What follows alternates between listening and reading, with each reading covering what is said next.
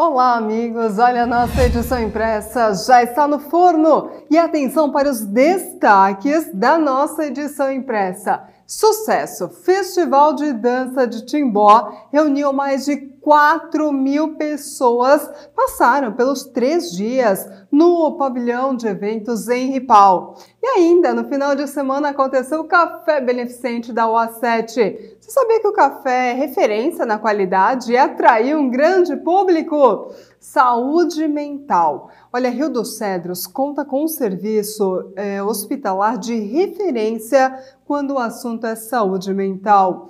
E ainda, a Polícia Militar de Timbó intensifica operações de trânsito. O foco é na prevenção. Uma matéria bem especial sobre esse assunto. E tivemos também acidentes nas rodovias. Em Dayal, na 470, dois homens acabaram morrendo após uma colisão envolvendo dois carros. Um dos veículos acabou caindo no rio.